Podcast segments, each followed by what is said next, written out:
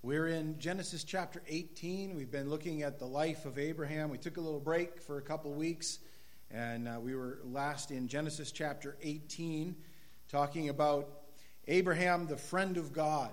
And that's what this chapter is about, and the next chapter as well. It really should be sort of included because, especially what we're going to look at today, we're going to look at how um, Abraham ministered to his friends, all right? And basically, when you look at this chapter, and we looked at these first two points already, we find this chapter is broken up into these three areas of ministry the ministry of Abraham. First of all, he ministered to the Lord. Remember, it was the Lord and two angels that appeared. Uh, they appeared as men initially. Later, we know the identities of all of them, uh, but we know one of them, the, out of these three, that appeared to Abraham and came and sat with him and had a meal with him uh, and he ministered to them. One of them was the Lord. And if you read John in the New Testament, John chapter 8, we find that Jesus says it was him, that he was there with Abraham. And we would say that would be an appearance of the pre incarnate Christ. Before he took on flesh, uh, the incarnation, he was able to come and he was, he was there uh, at the time of Abraham, some 2,000 years before that event. Then we see him ministering to his wife, and we looked at that last time back in the early part of April, and we looked at how uh, Abraham ministered to his wife. And I hope that you came away from that understanding that we, as men especially, have a great obligation to minister to our families. And uh, we're all part of that, right? Uh, men and women. He ministered to the lost world. That's what we're going to look at today in this last half of the chapter, and we're going to pick that up in Genesis chapter 18 and in verse 16. We're going to read down through this because I think it's important to get the full context, and then we're going to go back and look at how he ministered to a, a lost world. Genesis chapter 18, verse 16. Then the men rose from there and looked toward Sodom, and Abraham went with them to send them on the way. And, uh, excuse me, I jumped ahead here. There we go. And the Lord said, Shall I hide from Abraham what I am doing? And since Abraham shall surely become a great and mighty nation, and all the nations of the earth shall be blessed in him. For I have known him in order that he may command his children and his household after him, that they keep the way of the Lord, to do righteousness and justice, that the Lord may bring to Abraham what he has spoken to him. And the Lord said, Because the outcry against Sodom and Gomorrah is great, and because their sin is very grave, I will go down now and see whether they have done altogether according to the outcry against it that has come to me. And if not, I will know. Then the men turned away from there and went toward Sodom, but Abraham still stood before the Lord. And Abraham came near and said, Would you also destroy the righteous with the wicked? And suppose there were 50 righteous within the city, would you also destroy the place and not spare it for the 50 righteous that were in it? Far be it from you to do such a thing as this, to slay the righteous with the wicked, so that the righteous should be as the wicked. Far be it from you. Shall not the judge of all the earth do right? So the Lord said, If I find in Sodom 50 righteous within the city, then I will spare all the place for their sakes. Then Abraham answered and said, Indeed, now I, I who am but dust and ashes have taken it upon myself to speak to the Lord. Suppose there were five less than fifty righteous. Would you destroy all the city for lack of five? So he said, If I find there forty five, I will not destroy it. And he spoke to him yet again and said, Suppose there should be forty found there. And he said, I will not do it for the sake of forty. And then he said, Let not the Lord be angry, and I will speak. Suppose thirty should be found there. So he said, I will not do it if I find thirty there.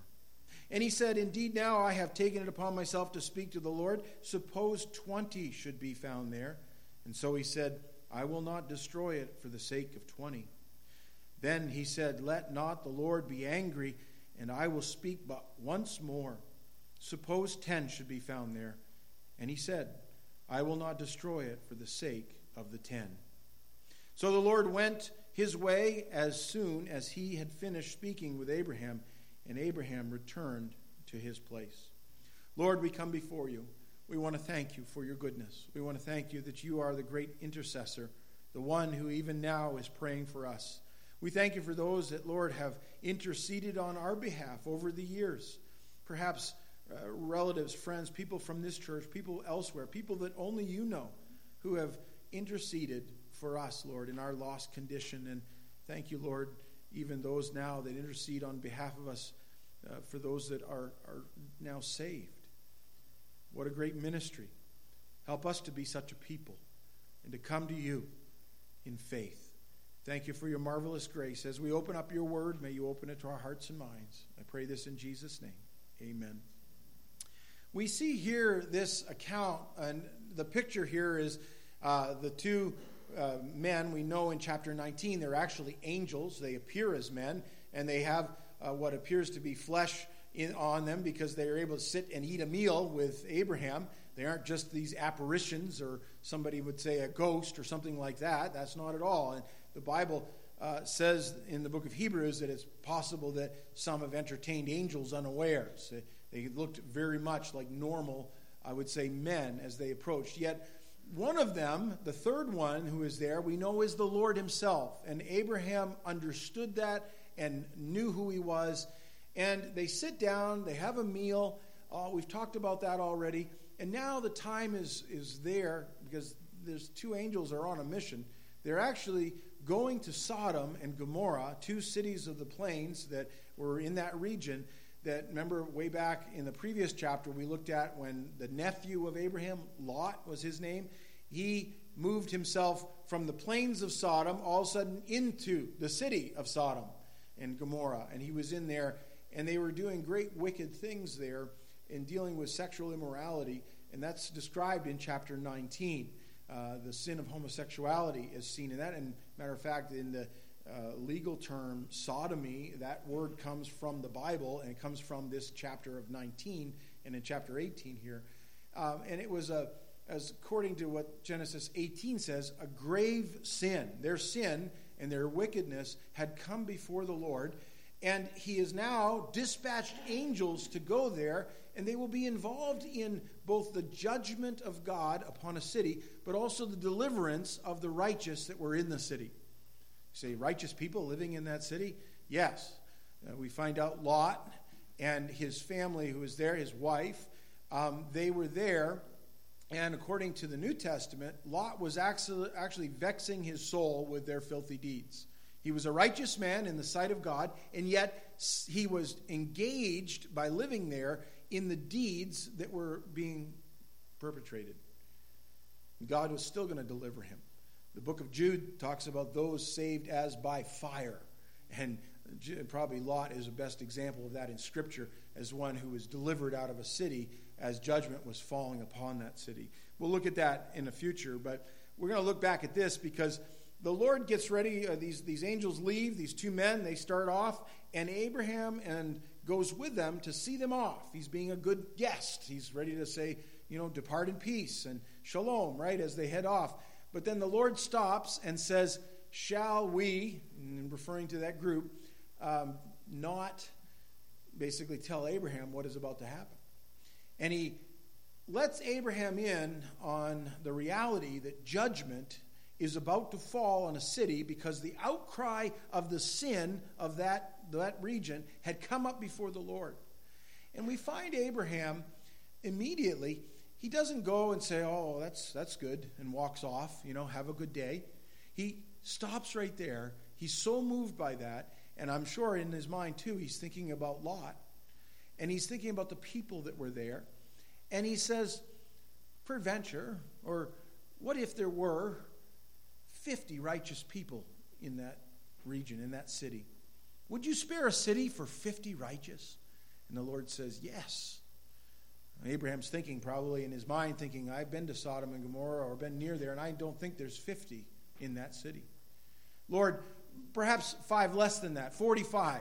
If there were 45 righteous, would you think you'd spare it for the 45? And he said, Yes, I would spare it. How, how about 40? Yes, I would spare it. How about 30? How about 20? How about 10? Peradventure, 10 righteous people in that city. Would you spare it? And the Lord says, Yes, for the 10, he would spare it. The sad thing is, there weren't 10 righteous people in the, in the city of Sodom and Gomorrah. It was a place that had been given over to grave sin. And that's the Lord's description of it. And we read about that later on, and we see it in chapter 19, some of the things that were going on there. But um, Abraham is seen here as, and he's really put together with a number of people in Scripture who are called to intercede on behalf of a lost world, a world that is in its sin, and a world that has really uh, been separated from God because of their sin. By the way, we're all part of that world when we're born in this world. We come into this world shaped in iniquity, we're born in sin, and because we have that sin nature and that really that sin nature that's been passed on right from Adam all the way to the present generation, we have been estranged or broken away from God. That relationship which Adam knew before sin was broken when he did sin, and that has been passed on. And we're not any different than the people in Sodom and Gomorrah in our sin because sin always is an affront and it's against God. And this sin had come up against the Lord. He understood, and now he's going there to see it in person, if that's uh, the way you want to, the way he describes it here. He certainly knew already what was going on, and the judgment was there at the door. It was about to fall. And we see Abraham, and this is about the life of Abraham because he models for us someone who takes it seriously and realizes he needs to intercede on behalf of those righteous people that are there. So he begins to do that. He begins to intercede, asking the Lord 50, 45, 40, 30, and he's going back and forth, back and forth. He's dialoguing and really he's praying to the Lord. And as it really pictures for us someone who is willing to stand literally between heaven and earth and intercede on behalf of the people there in the city of Sodom and Gomorrah. There are a number of occasions in Scripture where people interceded on behalf of their people or other people. Moses is a good example. Uh, I think of Moses in the book of Exodus.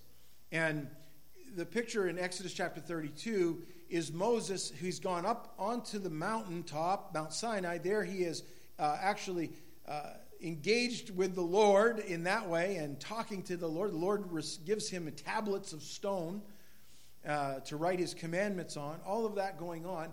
And while Moses is up on the mountain praying with God, having an encounter with God, Aaron, his brother, all right? Sometimes the people in your own household are the ones that'll do the worst things, just to let you know that. Aaron, who was supposed to be a priest, an intercessor, decides that the people or the children of Israel, now that they're living in the wilderness, um, that they needed a God like the Egyptian gods, some kind of God they could touch and feel, some kind of God that they could see, not just this holy God who appeared uh, there with the glory of God in a cloud by day and a pillar of fire by night, but something more tangible. And he introduces idolatry, really not for the first time because they had been doing that before, but idolatry into the camp of Israel while Moses is up with the Lord. And they Aaron says, I want you to get your gold earrings, your jewelry, all that, and I want you to melt it down. And behold, they made a golden calf and they began to worship the golden calf. By the way, that's a very bad thing. It's sinful. It's called idolatry. And in the commandments of God, he says, You shall have no other gods before me or besides me. There are no other gods. And yet they decided to ascribe their worth and their worship to something that had been made by their own hands. This is where we pick it up in Exodus 32, verse 7. And the Lord said to Moses, Go, get down, for your people, whom you brought out of the land of Egypt, have corrupted themselves. They have turned aside quickly out of the way which I commanded them. they have made themselves a molded calf and worshiped it and sacrificed to it and said, This is your God, O Israel, that brought you out of the land of Egypt. And the Lord said to Moses, I have seen this people, and indeed it is a stiff necked people. Now, therefore, let me alone that my wrath may burn hot against them, and I may consume them, and I will make of you a great nation. Listen, God says to Moses, I'm going to judge these people. He actually calls them your people. and Moses is lumped in with them. He's their leader. And he says, I'm going to wipe them out. I'm going to pour my wrath upon them, and I'm going to wipe them out, and I'm still going to make you a great nation. God could take the rocks and raise up people from the rocks. He could do that. But he was going to do a greater thing. He was going to have people repent, people turn back to him in faith. You see, in our sinful ways, we do things like the people of Israel. We make idols and we worship idols and we do things like that and ascribe worth to those things and not to the one true God who's the one who brought them out of Egypt, right? It wasn't a golden calf that brought them out, it was God. And can you imagine how dare a person say, It was this that brought me out, not you? That's what they were doing. My friends, when we sin against God, that's exactly what we do. We say, I'm doing it my way, and I don't want anything to do with you. And you can see why a holy God would take exception to that. And he has every right to. He's our creator, he's our maker, he's our Lord. Whether you believe that or not, that is who he is. And he says, I will pour out my wrath on them. Moses didn't say, Well, that sounds like a good deal. Yeah, they're a stiff necked people. I've lived with them all the time. You know, get rid of them. Sometimes we would like to, right? We'd say, Oh, just take care of those, Lord. It's a good thing I'm not the judge of all the earth. Back there in Genesis 18, shall not the judge of all the earth do right? He always does right. Look what it says in the next verse.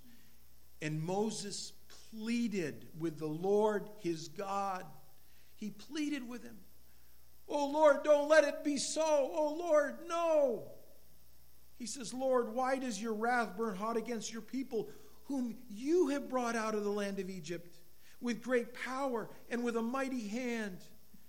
Why should the Egyptians speak and say, He brought them out to harm them, to kill them in the mountains, and to consume them from the face of the earth? Turn from your fierce wrath and relent from this harm to your people. Now, this sounds very interesting because He's almost arguing with God, right? But the Lord wanted him to do that.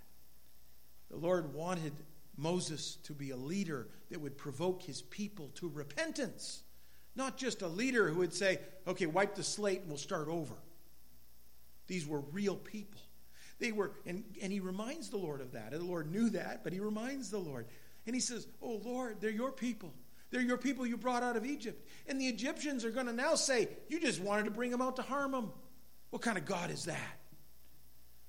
No, the Lord was going to show that even if they were a stiff necked, sinful people, ascribing value, worth, and worship, whatever, to, uh, to something other than Himself, He still loved them. And He still wanted to save them. Look what it says. He goes on to say, Remember Abraham? That's Genesis 18. Isaac and Israel, your servants, to whom you swore by your own self, and said to them, I will multiply your descendants as the stars of heaven, and all this land that I have spoken of I give to your descendants, and they shall inherit it forever.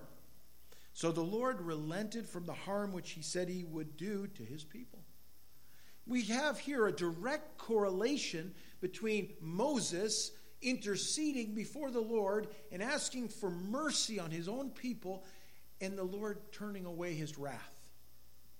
My friends, when we look around us and we see a world that is filled with all kinds of evil, and often evil that people are calling good. And by the way, what just because you call something good doesn't make it good. And just because you call something evil doesn't make it evil. But God declares those things, and He has given us His word to show us those things. And, and I say that because we uh, are, are, very good as, as a people, a society, of uh, coming up with moral values and things that are totally opposite of what God ascribes. The biggest one, turning our backs on Him and saying, I'll do it my way and I'll make it there on my own, whatever that is. We do no better than what the people of Israel did in Moses' day or the people of Sodom and Gomorrah in Abraham's day. We find him interceding for his people. Oh Lord, do not harm them. Do not pour out your wrath on them.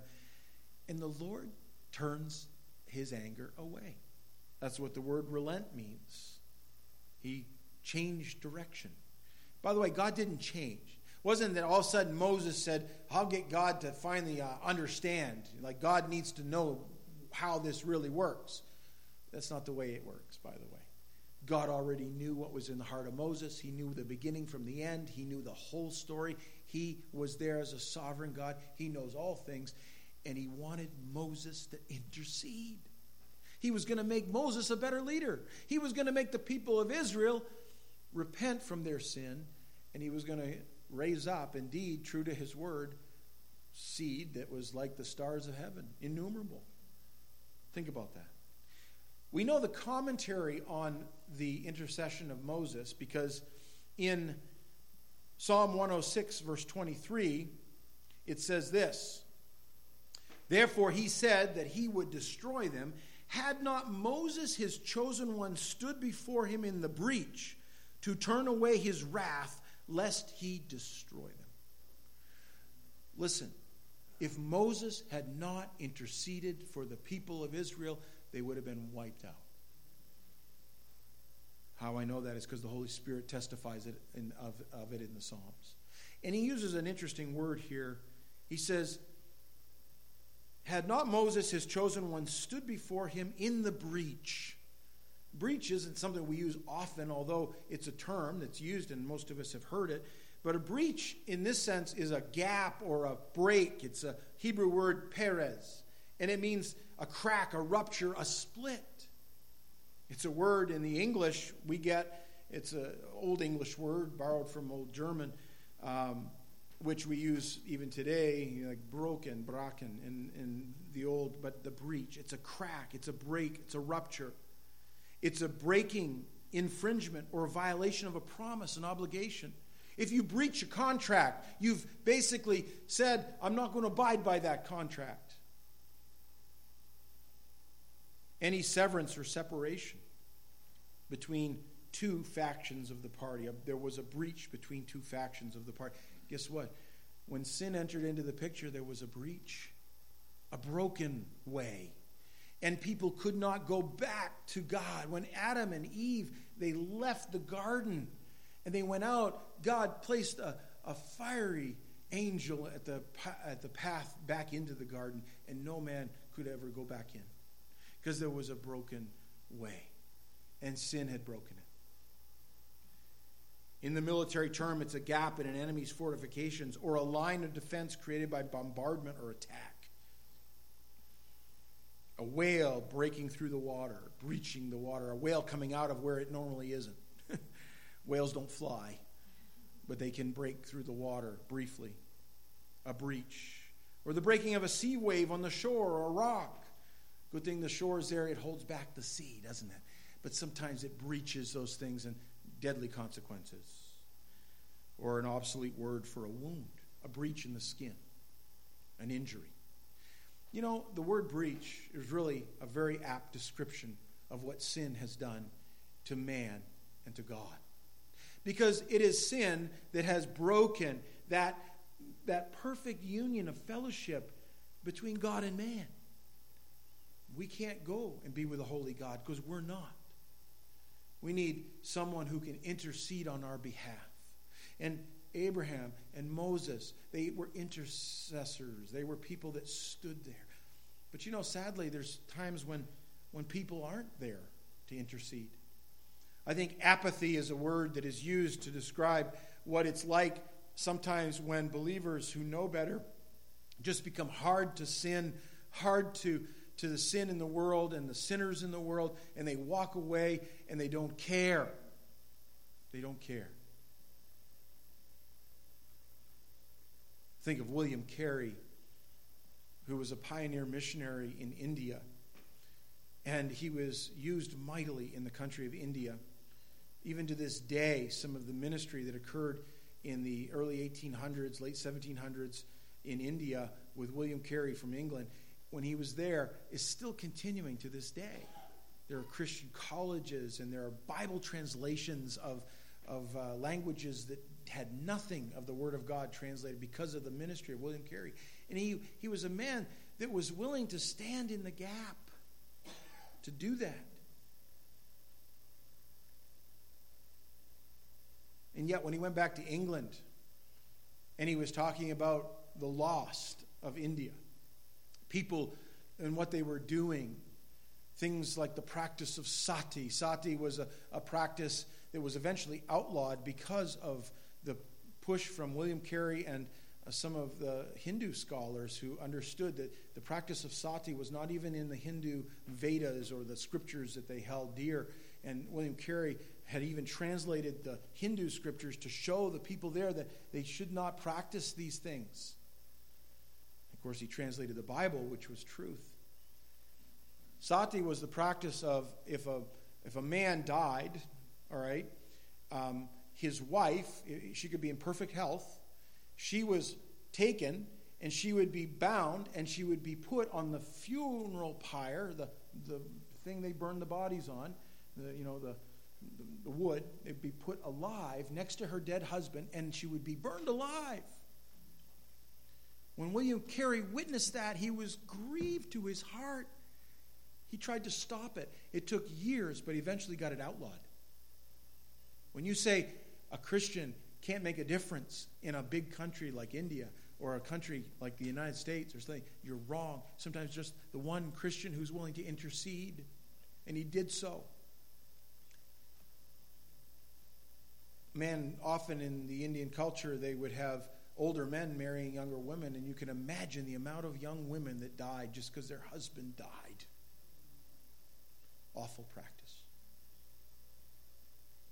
Anyways, he went back to India, or excuse me, to England. And when he told people about these practices, some of the reaction was this. One one church group he was with said this if God wants to save the heathen, he'll do it without the help of you and me. If God wants to save the heathen, he'll do it without the help of you or me. That was the attitude. Oh, God, have mercy on churches and Christians that have that kind of attitude toward the lost.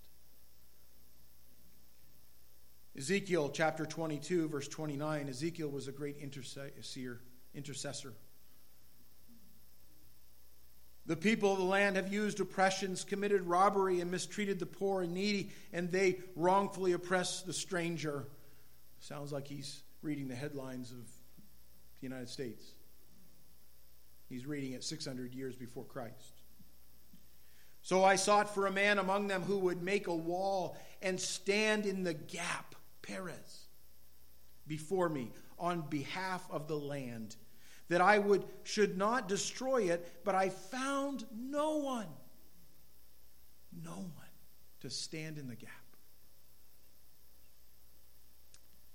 We have that standing in the gap ministries, right, Kristen, with the Bibles that are handed out to some of our high school students in, in Van Buren, to the high school seniors after graduation. What an aptly named ministry of standing in the gap.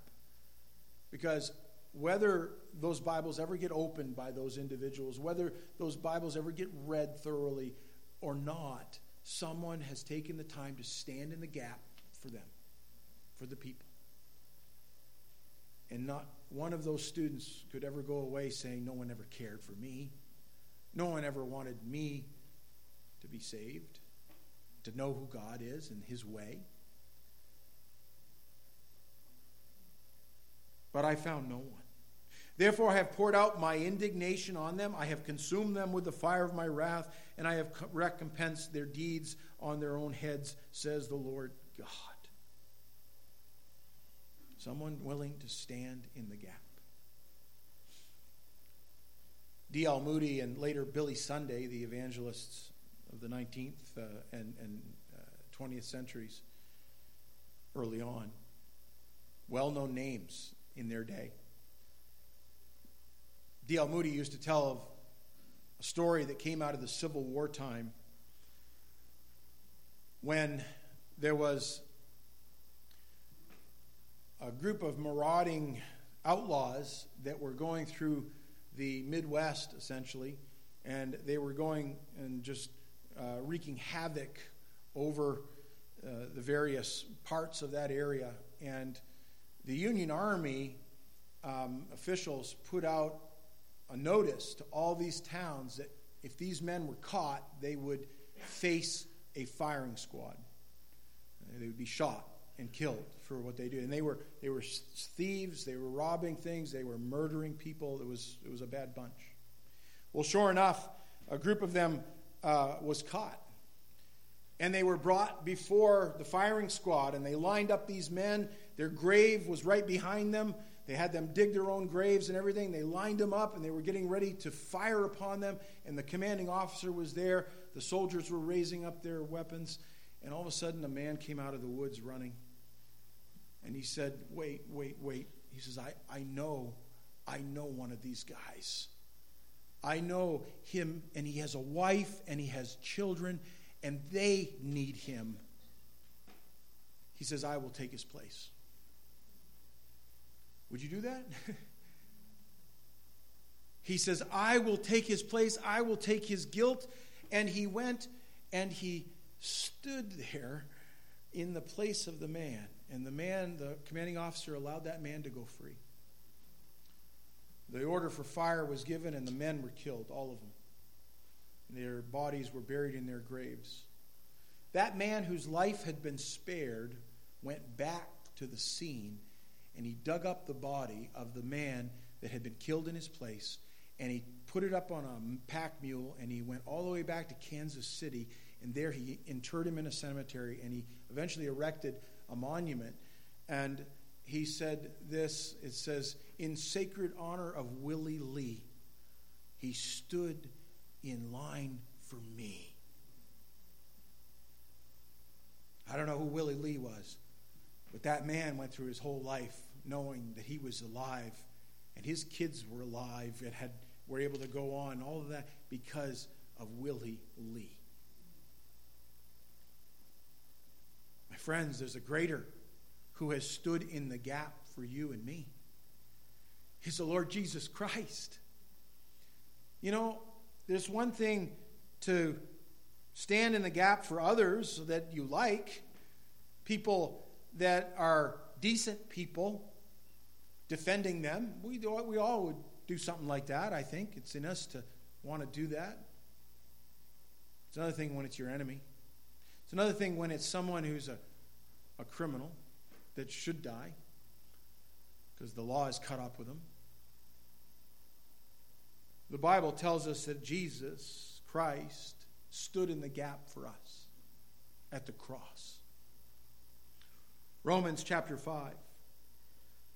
Paul writes, Therefore, having been justified by faith. The word justification means declared righteous. How could I be declared righteous? I'm not righteous in of my, myself. I'm not. Neither are you. So, how is it that the holiness of God could be put on my account? Because I'm a sinful person. Can't happen that way. There's a gap, there's a, there's a breach. Look, we have peace with God through our Lord Jesus Christ. See, Jesus provided himself a way for us to come back to God.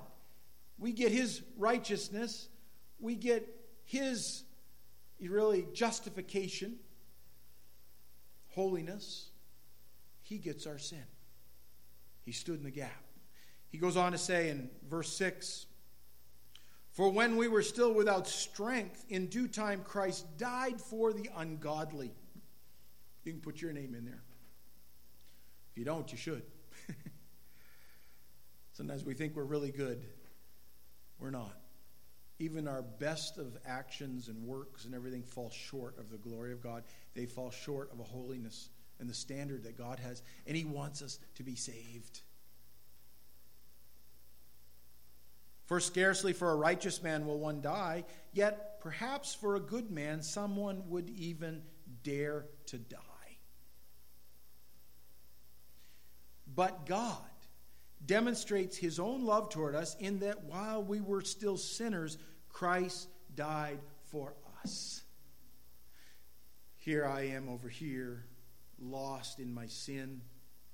And by the way, much like Sodom and Gomorrah, if you were to go into Sodom and Gomorrah in the time of Abraham and you were to walk into that city and say, Hey, do you guys realize that the judgment of God is about to fall upon you? People would have laughed. Where are you from? Oh, you're that, you live out there by Abraham? Oh, yeah. That, that Abraham was out there, you know, he's just a redneck, right? Living out there in a tent. he's just a hick, right? Just a simpleton. Let me tell you something. All the civilization of Sodom and Gomorrah and the technology and all the great greatness of that city that had obviously attracted Lot didn't pale in comparison to what Abraham knew.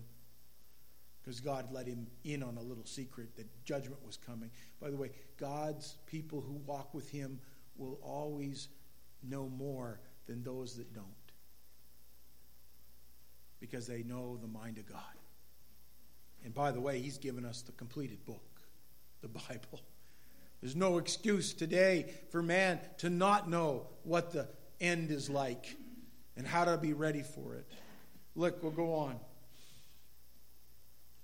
Much more than having now been justified by his blood.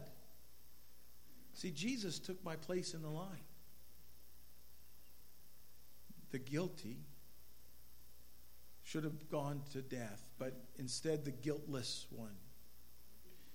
We shall be saved. Look what he says uh, been justified by his blood. We shall be saved from wrath through him. For if when we were enemies we were reconciled to God through the death of his Son, much more, having been reconciled, we shall be saved by his life. Amen. It's resurrection power, right? Resurrection. Celebrated the resurrection day last week. In the East, they celebrate it today, matter of fact. People around the world celebrating the resurrection of Christ. And by his life, his life secures that victory over death. He says, We shall be saved by his life. And not only that, but we also rejoice in God through our Lord Jesus Christ, through whom we have now received the reconciliation. That means a way back. This little image appears in tracts and other places, and I think it explains the gospel so well. It really does. When you look at this, you see people on one side, right? Uh, you have the man standing there, and he represents his condition in his sin. And underneath him is eternal death because he, in his sin, will always be separated from God forever. Because when Adam sinned, we all sinned in him, and death was passed on to every person. And you can't be saved by anything you do. Nothing. Religion won't save you, morality won't save you, your uh, best of works, whatever it is, charitable deeds, those won't save you. Some sacrament like baptism or whatever isn't going to save you. What saves you is faith in Him the only way of salvation.